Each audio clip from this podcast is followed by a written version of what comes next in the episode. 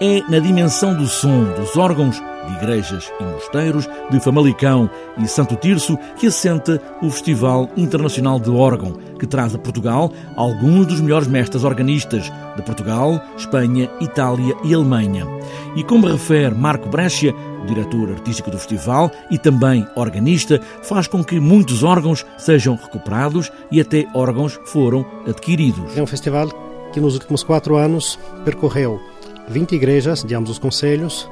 levou mais de 5.700 pessoas de público a esses concertos e foi responsável, isto é, deu um grande impulso não só ao restauro de instrumentos históricos que estavam embudecidos, como também à aquisição de novos instrumentos. E tem sido,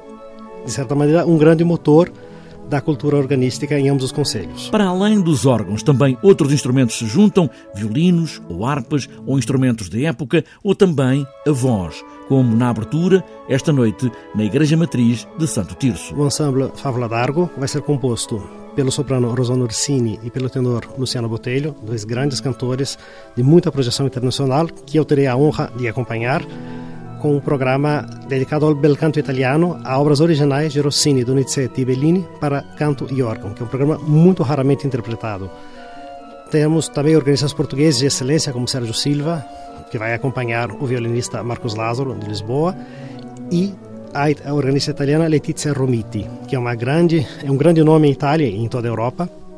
e que fechará os concertos do Conselho de Santo Tirso. E logo a seguir em Famalicão teremos outra organista italiana Simona Fruscella, que tem feito um trabalho muito importante e muito reconhecido,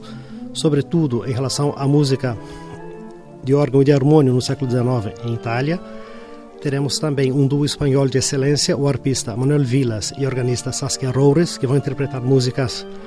para harpa medieval e organeto dos séculos XV, 12 ao 15. E no encerramento em Famalicão, o organista alemão Johannes Skudlik, que é um dos nomes cimeiros